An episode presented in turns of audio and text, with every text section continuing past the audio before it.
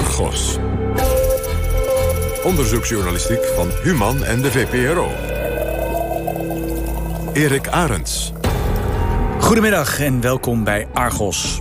In Nederland wonen zo'n 43.000 kinderen niet bij hun biologische ouders. 43.000 kinderen die door jeugdzorg uit huis zijn geplaatst... en nu bij een pleeggezin of in een instelling wonen. Soms is dat nodig, maar lang niet altijd, zeggen deskundigen. Het aantal uit huis geplaatste kinderen zou drastisch omlaag kunnen.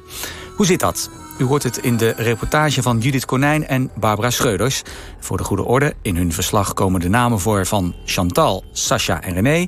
Die namen zijn omwille van de privacy gefingeerd.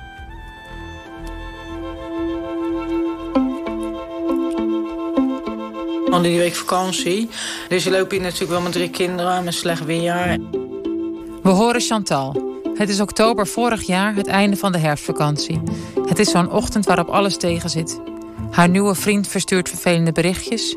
Haar jongste zoon had in bed geplast zonder het te zeggen. dus hij had er even een paar dekens op gegooid. En uh, dus daar was ik al, uh, verdikken me. Dan heb hij allemaal die dekbedden. En dan kan ik drie wassen doen, weet je wel. Uh, dus ik heb alle bedden had ik afgehaald. En haar puberdochter had sinds een week een nieuwe haarkleur. Zat ze hier aan tafel en ik zeg, uh, kan je capuchon niet even afdoen? Want ze zitten aan tafel te eten. Uh, en die bleek, die had lekker spontaan met zijn vriendin de haar zwart geverfd. Chantal gaat douchen. Maar goed, die uh, had er ook een handje van om mijn haarmaskers en de zilvershampoo. en dat had ik al meerdere keren tegen haar gezegd. Blijf er vanaf, dat heb geen zin met zwart haar. Maar als je dat al meerdere keren gewoon rustig hebt uitgelegd, duidelijk. Blijf er vanaf, dit is voor mama, zijn dure haarproducten. Um, nou ja, dus ik sta in die douche en dan kom er ook nog achter dat, dat gewoon... Ik had het net een week in huis en het was allemaal op. Het was gewoon in één keer op. Uh, weet je, ik zou daar gewoon twee maanden over doen. En mijn dochter maakt dat gewoon op. Uh, op. Uh, maar ik heb weinig geld, dus voor mij weegt dat zwaarder. Chantal wordt boos vanuit de douche, waarop haar dochter een scheldwoord roept. Dus ik denk, ja, maar dit pik ik niet. Dus zij loopt uh, naar haar kamer. En dat kan ik laten zien. Dat is uh, een halve meter van elkaar vandaan. Waarin een rapport staat dat ik mijn dochter achterna heb gezeten. Ik denk, nou, waar in die halve meter heb ik mijn dochter achterna gezeten? Ik ben naar haar kamer gelopen. En, uh, en zij denkt gewoon, ik heb even geen zin in deze blaffende moeder. Dus die gooit die deur dicht. Maar er zit een raampje in. En ja, Bam! Ik sla zo tegen dat raam aan. En, uh, ik zei, oh, heb je niks, want het glas viel natuurlijk naar binnen. Naar haar kant toe. Dus ik schrik, heb je niks? Nee, nee, nee weet je, maar ja, paniek, huilen, die schrik ook.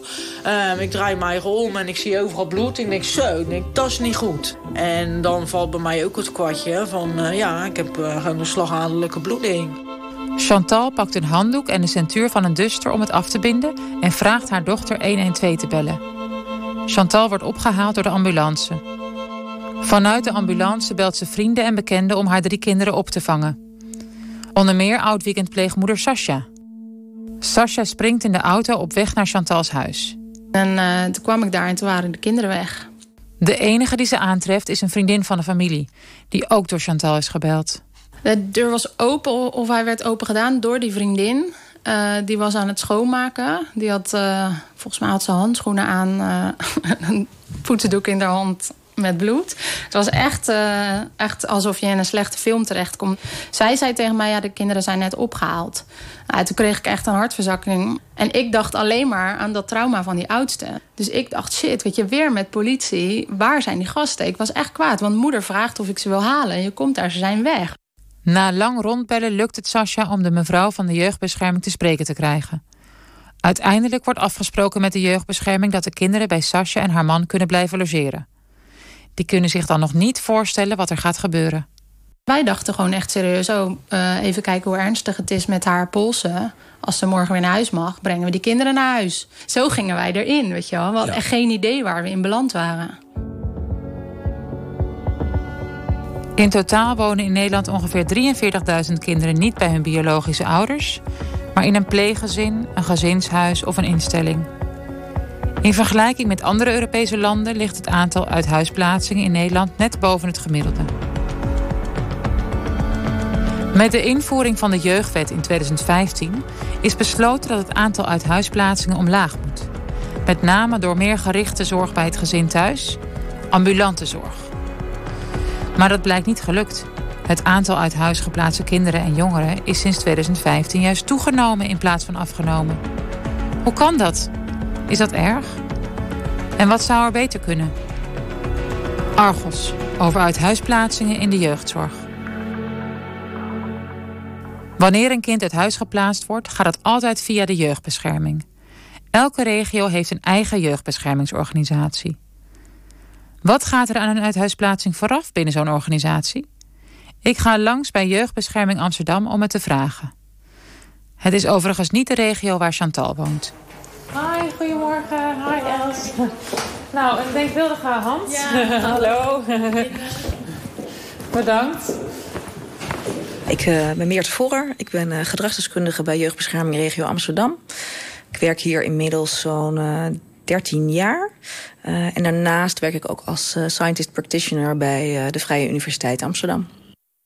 wat doen jullie hier als organisatie? Dus wat doet Jeugdbescherming Amsterdam? Onze missie is uh, ieder kind blijvend veilig. Uh, en eigenlijk alles wat wij hier doen is erop gericht om dat te behalen. Dus wij begeleiden gezinnen waarin uh, bij kinderen onveilig zijn, waarin kinderen onveilig zijn, waarin er uh, sprake is van risico's voor de ontwikkeling van de kinderen, waar sprake is van verwaarlozing tot mishandeling, tot seksueel misbruik, veel geweld in gezinnen. Um, en met gezinnen samen proberen wij veiligheid van de kinderen te bewerkstelligen. Meerte Vorrer vertelt dat jeugdbescherming bij het overgrote deel van de gezinnen slechts tijdelijk betrokken is. Ja, gelukkig wel. Ja. Dan kan het gezin gewoon weer verder zonder ons. En is het gezin in staat om, om samen met hun netwerk en samen met eventuele hulpverlening die nog blijft, kinderen veilig te houden. Maar uithuisplaatsingen komen even goed regelmatig voor. Het is iets wat structureel terugkomt in ons werk. Helaas. Als jeugdbescherming streven wij er altijd naar om kinderen op te laten groeien binnen hun eigen gezin. Uh, een uithuisplaatsing is altijd een laatste redmiddel. En het is altijd een ontzettend complexe afweging... waarbij niet over één nacht ijs wordt gegaan. Waarbij een heel lang voortraject is... waarin we met het gezin proberen om veiligheid in het gezin uh, te bewerkstelligen. En pas als samen met al die hulpverlening, samen met dat netwerk... met elkaar moeten constateren dat het niet gelukt is pas dan wordt overgegaan naar überhaupt het beslissen of uithuisplaatsing voor een kind beter zou zijn. Want uithuisplaatsing is ontzettend uh, ingrijpend.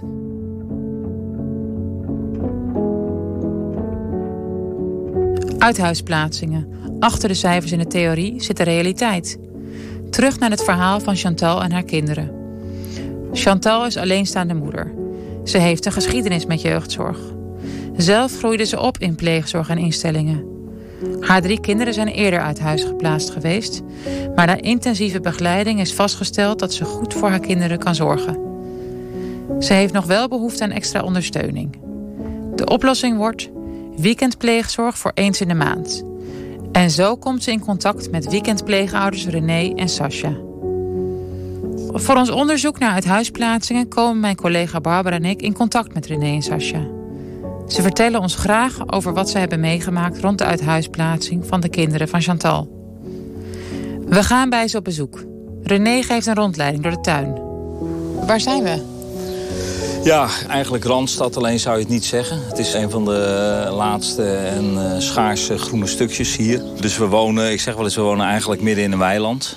Een redelijk naar Randstad begrippen een uh, ongelooflijk vrij uitzicht zo'n stenen muurtje aan de rand van de moestuin. Dat heb ik met uh, de oudste samengemaakt. Sascha vertelt over de eerste kennismaking met Chantal. Dat die moeder hier op de, op de bank bij de allereerste kennismaking... en die vertelde even drie uh, hapklare zinnen wat ze van ons verwachten... En, uh, en, waar we aan toe waren. En toen dachten we, nou, daar kan je wel mee praten. Dus ja. onze eerste indruk van moeder was gewoon... nou, heus wel iemand met een, uh, met een verleden. Dat zie je ook aan haar. En, maar gewoon pittig wijf, stevige tante, stevig in de schoenen. En uh, we hadden wel meteen wat met haar. Ja. Vanaf dan komen Chantal's zonen, dan twee en vijf jaar oud, één weekend per maand logeren. Het gaat heel goed, vertelt René.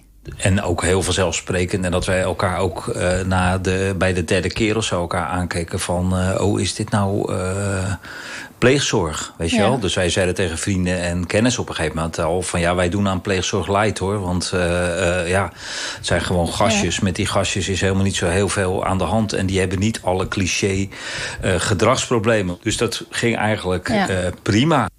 Na ongeveer drie jaar maandelijkse weekendpleegzorg wordt met instemming van alle betrokkenen besloten de pleegzorg af te bouwen. Omdat het goed gaat in het gezin van Chantal. En we hebben ook ontzettend benadrukt altijd van... joh, ze zijn echt de rest van hun leven welkom. En als het je hoog zit, uh, mogen ze komen.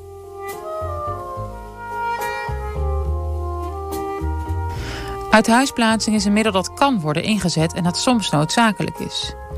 Toch kan het anders, beter, zeggen deskundigen.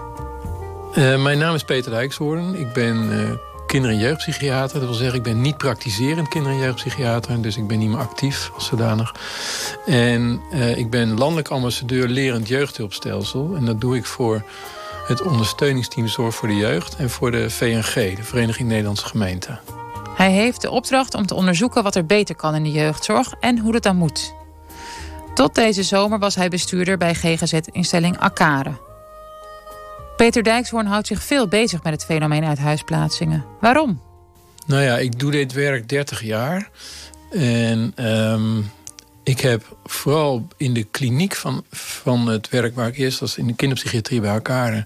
geregeld kinderen zien die uit huis geplaatst waren. Waarbij ik me afvroeg, is hier eigenlijk de schade van het uit huis plaatsen niet groter dan de winst? Een collega van mij zei ooit, dat was in die, in die kinderpsychiatrische kliniek... die zei, eigenlijk elk kind wat uit huis gehaald wordt... wil zich terugvechten naar huis. Want het maakt niet zoveel uit wat er gebeurd is... maar een kind wil bij zijn ouders zijn. Ook als de situatie heel slecht is geweest. En als zo'n kind zich terug gaat vechten naar huis... Ja, dan beginnen dus gedragsproblemen te ontstaan. En we zijn dan geneigd te zeggen... nou, het is maar goed dat we het kind uit huis hebben gehaald... maar moet je kijken hoe erg die gedragsproblemen zijn. En we denken steeds meer dat die gedragsproblemen het gevolg zijn van de uithuisplaatsing. Dus dat we eigenlijk naar betere oplossingen moeten zoeken. Ik wil daarmee niet zeggen dat er nooit een kind uit huis geplaatst moet worden. Maar uh, we moeten zoeken naar betere wegen. Omdat kinderen daar ja, eigenlijk levenslang schade van kunnen ondervinden. Levenslang het gevoel krijgen ja, onthecht te zijn, van hun plek te zijn weggehaald, dat je niet veilig bent, dat mensen zomaar iets met je kunnen doen.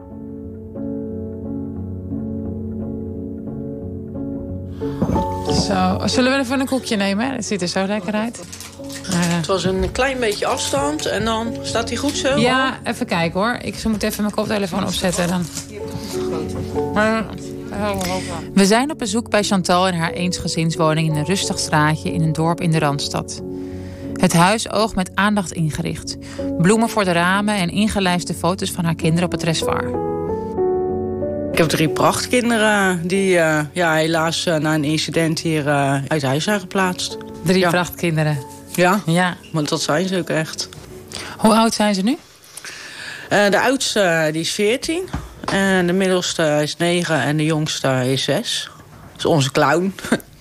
Chantal is een verzorgde vrouw van in de 40. Alle keren dat ik haar ontmoet is ze modern en verzorgd gekleed. Ze heeft veel pech gehad in het leven. Dat begon bij het gezin waar ze geboren is en ze mishandeld is. Als ze vier is, wordt ze in een pleeggezin geplaatst. En weer later op een internaat. Ja, daarna een beetje zwervende, ja. Ik ben gelukkig al 60 keer verhuisd. Toch lukt het haar om haar leven op de rails te krijgen. Ze werkt in de tuinbouw en krijgt een dochter en twee zoons. Kort na de geboorte van haar jongste zoon doet de vader van een vriendinnetje een melding bij Veilig Thuis. Hij was daar in huis geweest en trok de conclusie dat Chantal aan de drugs was. Later bleek dat ze onder invloed was van wijn en wiet. Er wordt een spoedverzoek gedaan tot uithuisplaatsing. En alle drie de kinderen worden weggehaald. Het is dan 2014. De oudste is dan acht, de middelste drie en de jongste drie maanden oud. Maar na een intensief traject, waarbij het gezin ook een periode wordt opgenomen voor begeleiding, wordt uiteindelijk geconcludeerd dat Chantal de zorg en opvoeding aan kan. En alle kinderen komen weer thuis wonen.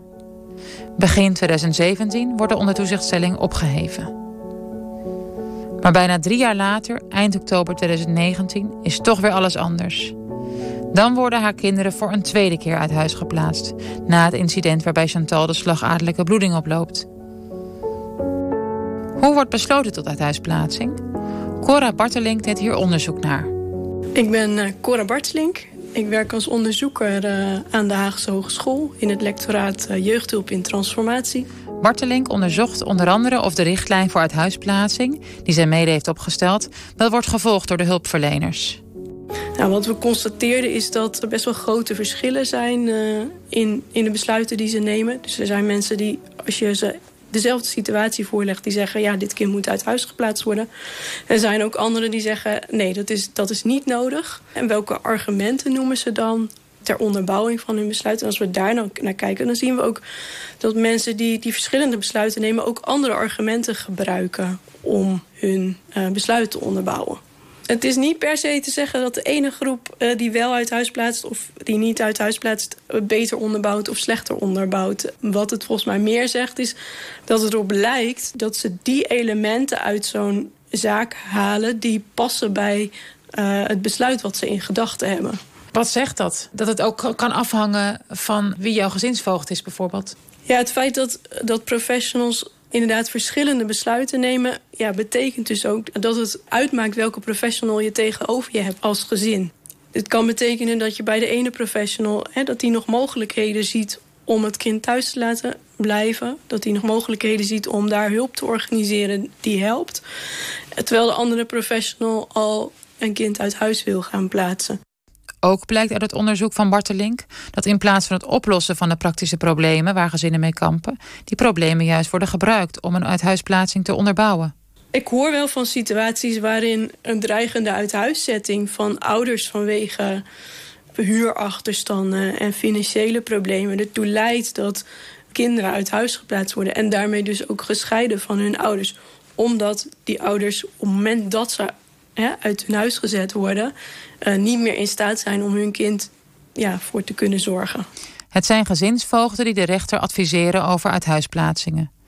Zo'n besluit nemen ze niet alleen. Ze bespreken het ook met een team waar onder meer een gedragsdeskundige in zit. En in die teamvergaderingen gaat het ook vaak mis, zegt Bartelink. Daar zijn we best wel, uh, ja, ook wel een beetje van geschrokken. Uh, omdat we daarin ook wel zagen dat, dat toch ook wel dezelfde trends lijkt te hebben. Dat daar ook de focus lijkt te zijn op de gedachtegang die er al was. En wat we hoopten eigenlijk te vinden is dat het perspectief van die professional zouden kunnen verbreden. Dat die ook alternatieve perspectieven in zouden kunnen brengen. Uh, dat vonden we alleen uh, niet. Ja, en wat betekent dat nou, ik denk dat er eh, nog best wel een wereld dus ook te winnen is... door juist in die teams ook dat proces op gang te brengen. Te zorgen dat daar het perspectief op zo'n casus verbreed wordt. Dat professionals die toch minder betrokken zijn bij zo'n casus... daar kritisch over meedenken. Uh, dat die kijken naar zijn er nou alternatieve verklaringen voor wat we zien. Dat die meedenken over zijn er nog andere opties uh, voor hulp of ondersteuning. Zodat ja, eigenlijk dat perspectief op die casus verbreed wordt. In plaats van dat, die, ja, dat iedereen meedenkt in het straatje waarin die al denkt eigenlijk. Daarnaast is het belangrijk, zegt Cora Bartelink, dat gezinnen meer worden betrokken bij de besluitvorming. De ambitie is er wel, maar in de praktijk gebeurt het onvoldoende. Om met hen te kijken van ja, wat, wat is er nou volgens jullie als gezin nodig om die situatie uh, zo te krijgen dat kinderen thuis kunnen opgroeien. We constateren in onderzoek en gesprekken die we met uh, gezinnen hebben gehad... dat het best wel vaak voorkomt dat kinderen uiteindelijk uit huis geplaatst zijn... en jaren in pleeggezinnen, residentiële zorg verblijven. Uh, maar dat er eigenlijk in het begin van de situatie, toen dat mis begon te gaan... nooit goed gevraagd is aan het gezin... wat hebben jullie nou nodig om met elkaar verder te kunnen. En hoe willen jullie je, leven inrichten? Dat er soms niet goed gekeken is naar uh, wat ouders daarin nodig hebben. En wat ouders bijvoorbeeld zelf aan problemen hebben. Als we dat gesprek met gezinnen zouden voeren... en veel meer zouden kijken van hè, wat hebben zij nodig en wat zouden ze willen... ik zou hopen dat dat er dan ook aan bijdraagt... dat we minder kinderen uit huis hoeven te plaatsen. Ook andere deskundigen die we spreken voor ons onderzoek vertellen dat er onvoldoende met de gezinnen zelf gesproken wordt, terwijl dat juist zo belangrijk is. De boodschap van onderzoeker Bartelink is duidelijk. Het gaat niet goed in het team overleggen. Er wordt onvoldoende kritisch tegengedacht, zoals ze dat noemt. Hoe zit dat bij Jeugdbescherming Amsterdam? Gedragsdeskundige Meerte Vorrer. Ik denk dat een dusdanig ingrijpende beslissing in het leven van een kind als uithuisplaatsing moet je altijd door meerdere partijen laten informeren. Uh, we kunnen niet zo op basis van één informant zo'n besluit nemen. We kunnen het ook niet op basis alleen van uh, de visie van de gezinsmanager. Uh, dit is exact waarom wij als organisatie zeggen... bij ieder belangrijk besluit over gezinnen is er een gedragsdeskundige betrokken. Uh, die de theorie verbindt aan dat specifieke gezin. Uh, dus wij zijn er ook als gedragsdeskundige om de kwaliteit van de besluitvorming uh, te waarborgen. rondom de inhoud. En we hebben ook een teammanager verbonden aan zo'n team. En die waarborgt juist het proces. En die zorgt dat het proces gedegen doorlopen wordt. Dat er op een gedegen manier tot besluitvorming wordt gekomen. Um, en dat we dus niet zomaar dit soort ingrijpende beslissingen... Dat, dat kan natuurlijk niet, dat mag natuurlijk niet. Maar als je dan duidelijk hebt welke hulp nodig is voor een gezin... moet die hulp wel beschikbaar zijn. En dat is vaak een probleem. Dat concluderen ook de schrijvers van een rapport van de Inspectie Gezondheidszorg en Jeugd... dat afgelopen maand verscheen. De beschikbaarheid van passende hulp blijft een groot knelpunt. In alle gesprekken komt naar voren dat er sprake is van tekorten, met name voor de specialistische jeugdhulp. Deze hulp is niet beschikbaar. Er wordt de tweede, derde of vierde beste hulp ingezet, of er is sprake van lange wachtlijsten. De inspecties zien dit probleem in alle regio's terug. De mate waarin is verschillend en in sommige regio's is dit zeer acuut. De zorgen zijn het grootst voor kinderen waarbij een jeugdbeschermingsmaatregel is opgelegd. Dat zijn kinderen met een ondertoezichtstelling of die uit huis geplaatst zijn. Op 1 mei 2020 hadden bijna 800 kinderen met een jeugdbeschermingsmaatregel geen vaste jeugdbeschermer als gevolg van personeelsproblemen. Tekorten, verloop, verzuim. Naar schatting 40% van de kinderen met een maatregel wordt niet tijdig gezien.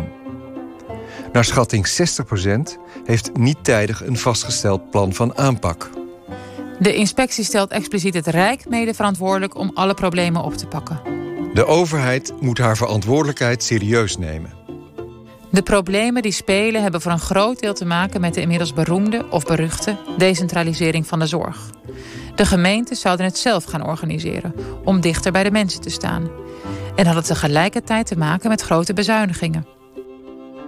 Het geheel blijkt in plaats van efficiënter juist minder efficiënt te worden, waarbij bovendien veel geld verloren gaat aan overheidkosten. Ook Chantal's hulpvraag is niet beantwoord. Ze heeft het sociaal wijkteam benaderd, onder andere voor hulp bij de opvoeding van haar dochter. Op dat moment een 13-jarige puber die de grenzen opzocht.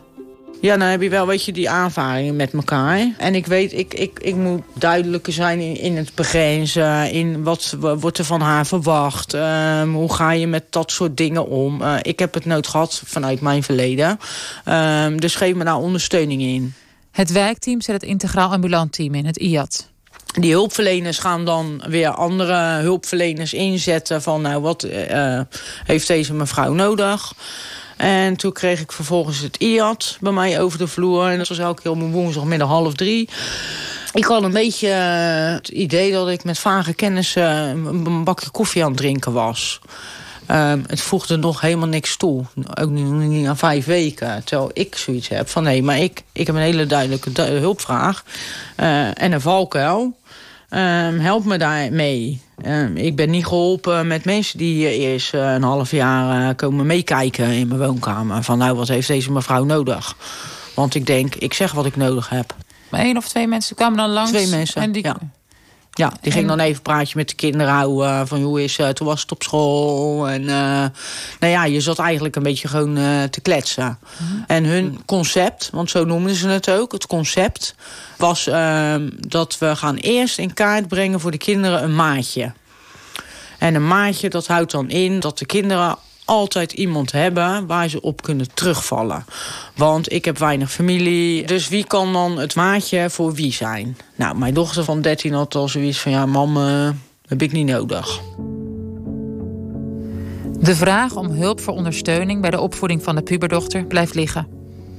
En dan breekt de dag aan van het incident. De ochtend waarop te veel tegelijk gebeurt.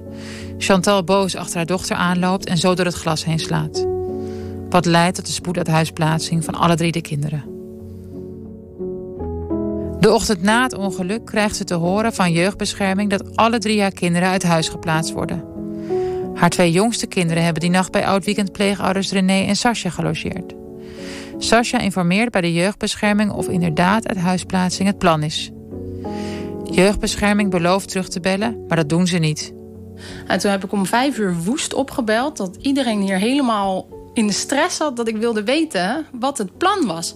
Ja, we zijn over een half uur bij jullie en we halen die kinderen weg. We gaan ze onderbrengen in een, uh, in een safe house. Dan krijg ik meteen weer kippenvel.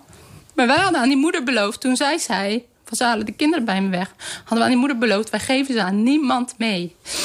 En toen kregen we dus na een hele dag aan het lijntje gehouden te worden... kregen we te horen of komen ze zo halen en we gaan ze onderbrengen. Maar waarom in vredesnaam? Die moeder vraagt aan ons of we ze willen opvangen.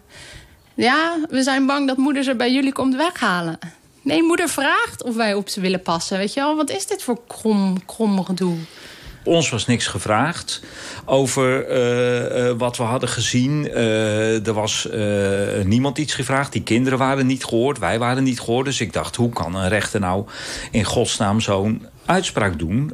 terwijl er geen enkele getuigenverklaring is, geen sporenonderzoek. Nou, wij snapten er echt niks van. Ja, want wij dachten van ja, maar wie gaat er nou om? Het was inmiddels uh, uh, bij zes kinderen, zes, kinderbedtijd, ja. zeven uur.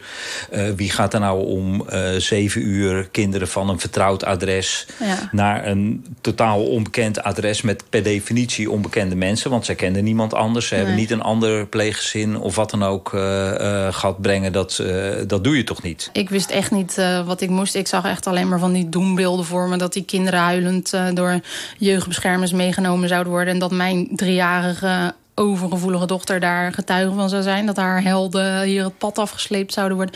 Dus ik wist echt niet hoe, hoe ik het had. En ik ben maar aardappels gaan schillen. En ik heb die kinderen en mijn vader, die er dus toevallig was, uh, eten gegeven. En toen we aan tafel zaten, ging de bel. Nou, die die sprong echt een gat in de lucht. Wie is dat? Wie is dat? Ik zei, dat weet ik niet. En mijn man trok de deur open en zei, je laat ze niet binnen, je laat ze niet binnen. Echt, wat een stress, joh. En, uh, dus ik zei tegen mijn vader van, ga met die kinderen naar boven en hou ze daar. En die oudste van, uh, wie staat er nou voor de deur? Mag ik open doen? Mag ik open doen? Het waren de twee gezinsvoogden van de jeugdbescherming die voor de deur stonden om de jongens mee te nemen. René gaat naar buiten om met ze te praten. Het lukt hem niet ze te overtuigen. De kinderen moeten mee. Nou, je bent drie kwartier weggebleven en op een gegeven moment belde je mij. En toen zei je, het lukt niet. Ze moeten echt mee. En toen zei je tegen mij, bel de moeder en vertel dat het mislukt is. En laat onze dochter rustig afscheid nemen van die kinderen. Nou, echt met lood in mijn schoenen ging ik naar boven... waar de kinderen in hun eigen kamer zaten te spelen. Uh, en toen ging weer mijn telefoon. Twee minuten later was dat. Toen zei hij, wacht, wacht, doe niks er gebeurt iets. En toen dacht ik, ik stop ze in bed. Want als die twee dames, waarvan één net zo'n bolle buik had als ik... als die een beetje gevoel hebben... gaan ze de kinderen hier niet in een pyjama uit het bed trekken. En dat is toen uiteindelijk had je ze inderdaad zover... dat ja. ze dan voor deze ene nacht bij ons mochten blijven. En uiteindelijk hebben die gasten er dus heel weinig van meegekregen... wat er allemaal aan de hand was. Op aandringen van René overleggen de gezinsvoogden met een leidinggevende. Die geeft toestemming op voorwaarde dat er controle langskomt. Dan komt het uh, crisisinterventieteam komt dan kijken of alles goed is... en we moesten beloven ze niet aan moeder mee te geven. De jeugdbescherming legt verschillende regels op. Kregen we dus ineens een mail met... Uh, ja, we begrijpen dat er uh, contact is tussen moeder en de kinderen. Ja, want we bellen elke avond voordat ze gaan slapen... en dan wenst moeder ze wel trusten, weet je wel. Nee, dat mocht echt niet meer, want uh, contact met moeder was confronterend voor de kinderen... en dat bracht onrust bij de kinderen... Dat je denkt van ja, maar ben je erbij dan? Ik zie een doodongelukkig kind wat zijn moeder mist... wat helemaal stuk gaat van de heimwee... en die kalmeert als mama hem geruststelt. De kinderen mogen uiteindelijk langer bij René en Sascha blijven. Het contact met de jeugdbescherming blijft stroef. Het hele systeem wat daarna werd opgetuigd... was allemaal wel gebaseerd op wantrouwen. Ja. En eigenlijk ook op een soort... Ja, het, het wegzetten van die moeder... dat we dachten van gaat dit over dezelfde persoon? Een paar weken later doet de rechter de definitieve uitspraak. Uit huisplaatsing voor tenminste de komende maanden. Er is ook een onderzoek van de Raad voor de Kinderbescherming gestart, maar het duurt drie maanden voordat het afgerond zal zijn. Voor die tijd is de voorlopige beslissing al genomen. René en Sascha willen in gesprek over alternatieve mogelijkheden voor het gezin. Kunnen we niet een plan B maken? Kunnen we niet een voorstel naar de rechter sturen... dat uh, onder begeleiding die kinderen weer teruggaan naar moeder? En daar willen wij ook nog wel een rol in spelen. Als die kinderen nou gewoon weer eens thuis gaan wonen... Ik wil, het is voor mij veel simpeler om daar na school... Uh, te komen babyzitten tot van half vier totdat die kinderen slapen. Als wij dat om de beurt doen.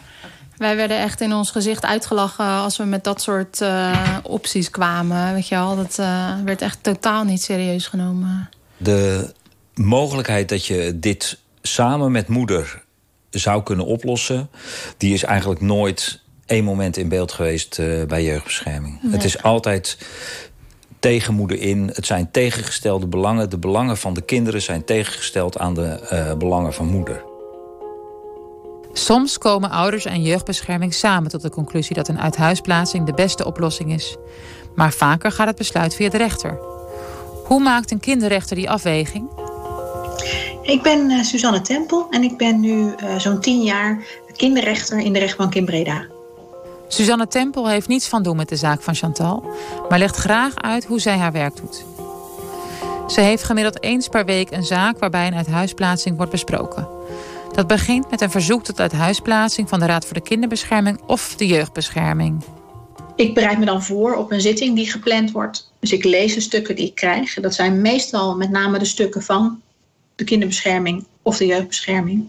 Soms uh, hebben ouders een advocaat en leveren die ook stukken aan. Maar bijna altijd zijn het de ouders, al dan niet met advocaat, die op zitting pas vertellen hoe zij er uh, tegenaan kijken, tegen mij. De zitting zelf duurt ongeveer tussen de 25 minuten en een uur. Er zit een groot verschil in, omdat het van een hele hoop dingen afhangt. Hoeveel mensen komen er nu eigenlijk? Als uh, het gaat om een eerste verzoek tot ondertoegestelling, dan heeft de Raad voor de Kinderbescherming dat gevraagd. Die komen. Uh, de ouders komen. De jeugdbescherming komt, want zij zouden die ondertoezichtstelling uitvoeren als die er zou komen. Um, en als kinderen boven de 12 zijn, dan worden zij ook uitgenodigd om in ieder geval hun mening te geven. Dat doen ze zonder de andere mensen erbij, maar wel uh, tegenover mij. Vooraf heeft ze geen contact gehad met het gezin. Dat is niet toegestaan, legt Tempel uit. Ik ben uiteindelijk ben ik geen hulpverlener. Ik ben degene die beslist of bepaalde hulp die door anderen nodig wordt gevonden, of ik dat ook nodig vind. En de reden dat ik dat beslis en dat niet door de hulpverleners beslist mag worden, is omdat het hulp is die heel erg ver ingrijpt. Een ondertoezichtstelling betekent dat je uh, als ouders niet meer 100% zelf het gezag hebt, maar dat er mee wordt gekeken in het gezag. Nou, dat is nogal iets. Dan grijp je echt in op, op een gezin. Uh, en dat is de reden dat een rechter daarover moet beslissen. En een uithuisplaatsing gaat nog eens een stap verder daarin. Want dan uh, grijp je echt in op uh, ja, het recht wat je hebt als gezin om bij elkaar te zijn. Als kind vooropgesteld en als ouders. Dus dan is het helemaal belangrijk dat je als rechter daarin die knoop doorhakt op het moment dat dat voor ouders bedacht wordt. Hoe vaak worden doorgaans met het advies van de jeugdbescherming of de Raad voor de Kinderbescherming meegegaan? Over het algemeen gaan de verzoeken die gedaan worden door de kinderbescherming of de jeugdbescherming gaan niet over één nacht ijs. Dus in die zin gebeurt het best vaak dat je als rechter zegt: ja, hè, nu ik dit alles zo gelezen en gezien heb en met iedereen gesproken heb, ja, ben ik het wel eens met het verzoek wat er gedaan is. Maar dat is geen automatisme. Hè, want soms hebben ouders dat gevoel wel eens, zeggen ze dat wel eens, hè, ook op zitting wel eens tegen mij: ja, u gaat toch gewoon doen wat ze zeggen. En dat is niet waar. Het is echt een afweging van wat is voor dit kind of deze kinderen de juiste beslissing. En daar heb ik al die informatie bij nodig. Maar gelet op wat er allemaal al heeft plaatsgevonden, eh, gebeurt het relatief vaak dat de rechter uh, het verzoek toewijst. Je verleden kan je lang achtervolgen als je met jeugdzorg te maken krijgt. Dat speelt ook een rol rond het gezin van Chantal. Zo helpt het niet dat zij zelf als kind onveilig is opgegroeid.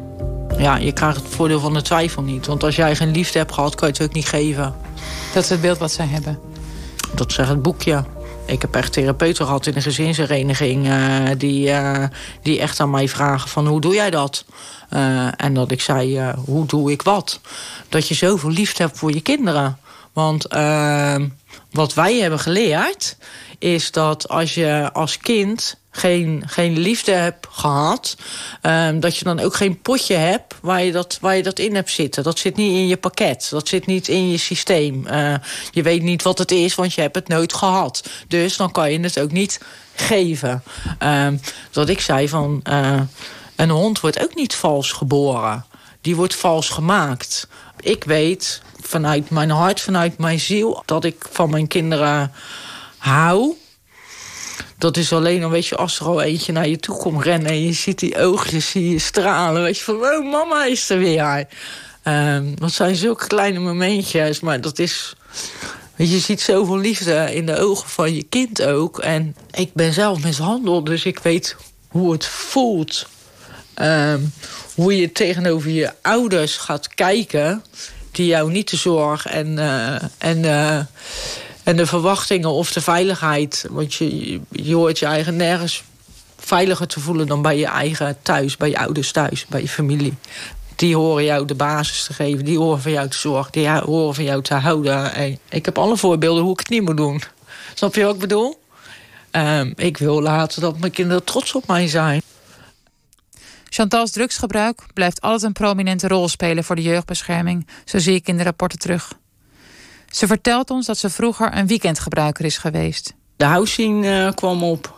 En uh, ja, dan nam je wel eens een pilletje op een houseparty. En je rookte wel eens een blootje. En ja, je zit in een milieu waar het eigenlijk, eigenlijk normaal is. Weet je wel? En natuurlijk kom je op latere leeftijd wel achter dat het niet normaal is. En ik ben heel eerlijk en heel open. En ik heb daar nooit een geheim van gemaakt. Nu moet ze regelmatig een urinecontrole ondergaan voor test op drugsgebruik.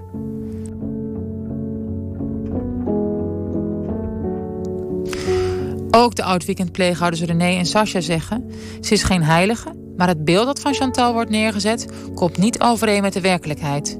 Zij zien haar als een gevaarlijke, gewelddadige verslaafde. Eigenlijk om het kort samen te vatten. En wij zien haar als een ongelooflijk sterke, veerkrachtige, eh, goedwillende moeder. En die in de goede wil ook af en toe wel te hard van stapel loopt. Weet je, het is ook een doener en zij heeft het zonderlinge talent... om af en toe op het uh, verkeerde paard te wedden. Dus dat zijn ook wel dingen die niet helpen. Maar nou ja, in nou, de... Ik snap niet. Moeder die wordt gewoon de hele leven lang met een moker op de hoofd geslagen... en die staat gewoon nog steeds rechtop. Weet je? Het is echt een van de sterkste vrouwen die je ken. En als ik in haar schoenen had gestaan, dan had ik het al lang opgegeven. Het is echt ongelooflijk, weet je wel. Ja. Ik kan mij voorstellen dat jeugdbescherming risico's ziet. Maar zijn die risico's werkelijk zo groot dat er sprake is van ernstige onveiligheid? Om de overwegingen van de jeugdbescherming goed te kunnen begrijpen, lees ik zoveel mogelijk documenten over dit gezin. Waaronder het rapport van de Raad voor de Kinderbescherming. Ik lees bijvoorbeeld het gespreksverslag van een medewerker van pleegzorg die ongeveer vijf jaar wekelijks betrokken was bij het gezin. Moeder is op contactmomenten met de kinderen altijd bezig met wat elk kind van haar nodig heeft. Moeder is in staat om woorden te geven aan wat er speelt. Zij probeert daarbij de kinderen niet te belasten. Maar het is een gezin dat altijd alles open en eerlijk deelt, dus die grens is lastig te bepalen. De kinderen zijn altijd blij om moeder te zien. Moeder is altijd blij om de kinderen te zien. Over het contact tussen pleegzorg en moeder wordt aangegeven dat moeder open en eerlijk is in haar contact richting hulpverleners. Moeder zal altijd de samenwerking opzoeken. Moeder heeft sinds de eerste uithuisplaatsing in 2014 alles gedaan om haar kinderen terug thuis te krijgen. Alle voorwaarden is ze aangegaan. Moeder heeft laten zien dat zij in staat is om voor haar kinderen te zorgen en over voldoende opvoedvaardigheden te beschikken. Maar als ik bij de conclusie aankom, begrijp ik niet wat ik lees. Ik kan het niet rijmen met wat ik daarvoor gelezen heb. Samenvattend ziet de Raad voor de Kinderbescherming drie kinderen die door een jarenlange instabiele, onvoorspelbare en lichamelijk, emotioneel en pedagogisch verwaarlozende opvoedsituatie ernstige schade hebben opgelopen in hun algehele ontwikkeling, waarbij er sprake lijkt van een onveilige hechtingsstijl, onverwerkte trauma's, emotieregulatieproblemen en problemen met zelfbeeld. Waar komen deze conclusies vandaan? Ik heb niets gelezen in het onderzoek dat tot deze conclusie zou kunnen leiden. Dan zie ik de bijlages. Bijvoorbeeld de aanvraag van het wijkteam, waarin de zorgen worden geuit. En het gezinsplan van de jeugdbescherming met hun observaties. Daarin lees ik de zorgen die ik ook terugzie in de conclusies van de Raad voor de Kinderbescherming. Het zijn dus die oude observaties die leidend lijken te zijn. Dat is ook de zorg van oud-kinderpsychiater Peter Dijkshoorn. Hij ziet vaak rapporten van de Raad voor de Kinderbescherming waarbij hij de balans tussen wat er wel en niet goed gaat onvoldoende vindt. Bovendien blijft het verleden altijd een rol spelen. Ik laat hem het rapport van Chantal zien. Nou ja, wat je in het, in het raadsrapport ziet, is dat daar geciteerd wordt uit eerdere uh, onderzoeken. En dat dat niet eigen onderzoek is. En dat is echt een risico. En wat je ook ziet, is dat alleen geciteerd wordt uh, wat er niet goed gaat. Maar dat er niet geciteerd wordt wat er wel goed gaat. Deze volgens Dijkshoorn eenzijdige manier van rapporten opstellen door de Raad voor de Kinderbescherming is geen uitzondering. En dat is jammer, want het is dit rapport waar de rechter zich over het algemeen op baseert. Wat ouders vertellen en wat hulpverleners ook al vertellen, wat ik zelf ook wel ervaren heb, is dat zij in het rapport alleen terugzien wat er onveilig is. Onveilig is of door de jeugdbeschermer als onveilig benoemd is. Hij vertelt over een gezin waaruit huisplaatsing speelde. Ik kwam daar één keer in de week en ik zag die onveiligheid niet. Ik zag een huis wat ik echt anders zou inrichten. Ik zag dat de hond in de tuin poepte. Ik zag meer dingen die ik zelf niet zou willen. Maar daar ga ik niet over, vind ik. Daar gaan wij ook niet over. Dat moeten die mensen zelf weten. En dat is niet zo onveilig nou ja, dat dat schadelijk is voor een kind. En in ieder geval niet zo schadelijk als het uit huis plaatsen van een kind. En ik denk dat wij soms te strak aan normen houden en iets als onveilig verklaren en te weinig wegen wat er wel goed is. Peter Dijkshoorn startte samen met een aantal collega's de beweging van nul. Daarmee wil hij nul uithuisplaatsingen, maar ook nul suicides van kinderen en andere zaken die beter zouden kunnen binnen de jeugdzorg. Nou, dat soort grote ambities. En dat, daarvan zeggen we dat dan moet je daar de wetenschap bij gebruiken. Uh, nou, en daarmee dezelfde ambitie aangaan als, uh, nou ja, als Rijkswaterstaat, die streeft naar nul verkeersdoden. Of elke oncoloog die streeft naar nul mensen die doodgaan aan kanker. Die doen steeds onderzoek naar, maar hoe kan het dan weer beter? Want is er tot nu toe te weinig onderzoek gedaan uh, in de jeugdzorg wat u betreft? Ja, ik denk dat er te weinig onderzoek gedaan is. Maar het is ook zo dat we niet alle onderzoek die wel gedaan is, gebruiken. Chantal heeft elke keer de moed gehad om zelf hulp te vragen. Maar dat is geen vanzelfsprekendheid. Dat geldt zeker wanneer er ernstigere problemen spelen binnen een gezin, zoals mishandeling, vertelt Peter Dijkshoorn. Hij vindt dat hier veel te winnen valt. Maar dan moet er ook maatschappelijk iets veranderen. We hebben dus een, een cultuur met elkaar waarin we de ouder niet de, de vrijheid geven om zelf hulp te zoeken. Daar zijn mensen bang voor. Want ze zijn bang, ja, maar als ik dat zeg, dan wordt mijn kind misschien afgenomen. En dat wil ik niet, want ik hou van mijn kind. En het komt vast wel goed. Als wij niks doen aan het feit dat ouders niet zelf hulp durven zoeken, dat laten we zo voortbestaan, dan blijven die kinderen uiteindelijk ook uit huis halen. Als wij een cultuur maken met elkaar waarin gezegd wordt: mevrouw, meneer, ik kan eigenlijk wel begrijpen dat het gebeurt. U heeft uw eigen verleden, u heeft een huilbaby, er is armoede, ik weet niet wat er allemaal kan spelen. Ik begrijp het wel, maar het moet wel stoppen. En daar gaan we nu samen aan werken. En als mensen begrijpen dat het zo gaat, dan durven ze voortaan ook hulp te zoeken. Een voorbeeld is de dood van het meisje Savannah, zo'n 15 jaar geleden. De betrokken gezinsvoogd is destijds vervolgd. Dat heeft veel impact gehad op hulpverleners. Dat creëert angst bij mensen. En angst is natuurlijk een hele slechte raadgever. Zeker in dit soort situaties. Dat moeten we niet hebben. Als je in dit werk zit, dan moet je niet bang zijn. Dan moet je in rust beslissingen durven nemen. En je niet opgejaagd voelen door... er mag niks fout gaan. Er mag wel degelijk wat fout gaan, vind ik. Want het is heel moeilijk en het kan niet allemaal goed gaan.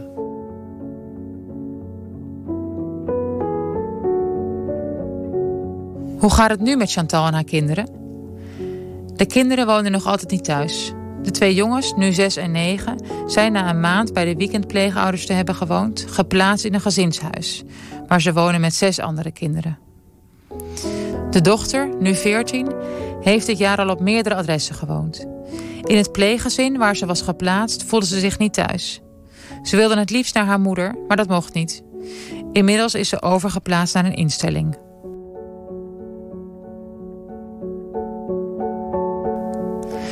Binnenkort beslist de rechter of de uithuisplaatsing wordt verlengd. Zo ja, dan zal dat gelden tot de 18e verjaardag van de kinderen. Een paar dagen voor de uitzending vraag ik Chantal wat ze nu het meeste mist aan haar kinderen. Het meeste wat ik uh, mis aan om met mijn kinderen te zijn... zijn vooral de kleine momentjes, uh, de, de knuffeltjes. Ja, je mis ook gewoon het loopje naar school, het ophalen. En gewoon voor ze zijn. Ik mis zelfs geruzie tussen de jongens. het is gewoon stil in huis. Uh, ik, ik, ik blijf heel positief. Opgeven is gewoon geen optie. Ik zal mijn kinderen nooit opgeven en mezelf blijven verbeteren voor hun welzijn. Tot we weer bij elkaar kunnen wonen. Want mijn toekomst is toch voor mijn drie kinderen te zorgen en hun een goede toekomst uh, te bieden.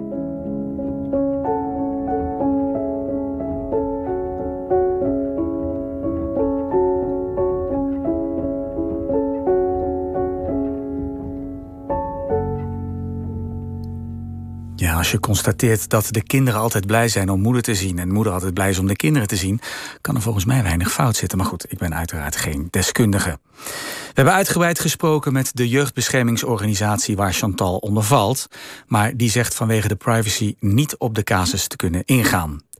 Gisteren hoorde Chantal van haar gezinsvoogd in elk geval dat het advies aan de rechter zal zijn om de uithuisplaatsing van haar kinderen te verlengen. U hoorde een reportage van Judith Konijn en Barbara Schreuders. De techniek was in handen van Alfred Koster, eindredactie Rick Delhaas en Harry Lensink. En wilt u meer lezen en horen over uithuisplaatsingen van kinderen en waarom dat niet altijd een goed idee is? Ga dan naar onze website vpro.nl/slash Argos. Daar leest u onder meer het verhaal van een vrouw die als kind zelf uit huis werd geplaatst. Abonneer u op de nieuwsbrief via vpro.nl/slash Argos. Ja, ik praat nog even door over dit onderwerp met Martin Weursdurfer. Hij is Tweede Kamerlid voor de VVD. Goedemiddag, meneer Weursdurfer. Goedemiddag. U diende afgelopen juli een motie in, samen met GroenLinks... waarin u de regering aanspoort om plannen te maken... om het aantal uithuisplaatsingen terug te dringen, hè? Ja. Die motie, uh... die motie werd ook aangenomen, hè? Wat gaat daarmee gebeuren? Uh, nou, die gaat uh, uitgevoerd worden, wat mij betreft... op een manier waar de moeders van nu ook iets aan hebben. Maar heeft hebben... minister De Jonge daar dan ook al op gereageerd? Nog niet, nog niet. Daar wordt nog aan gewerkt.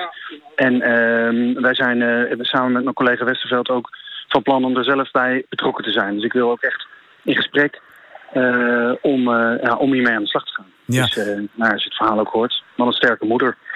Ja, ja, u spreekt zelf ook veel met ouders hè, van wie de kinderen zijn uh, uit huis geplaatst. Is die situatie van Chantal, die u in de reportage hoorde, uh, dus eigenlijk een ouder die met wat hulp misschien best uh, het zelf zou kunnen rooien, is, is die situatie illustratief, denkt u, voor andere ouders die ook met jeugdzorg te maken hebben?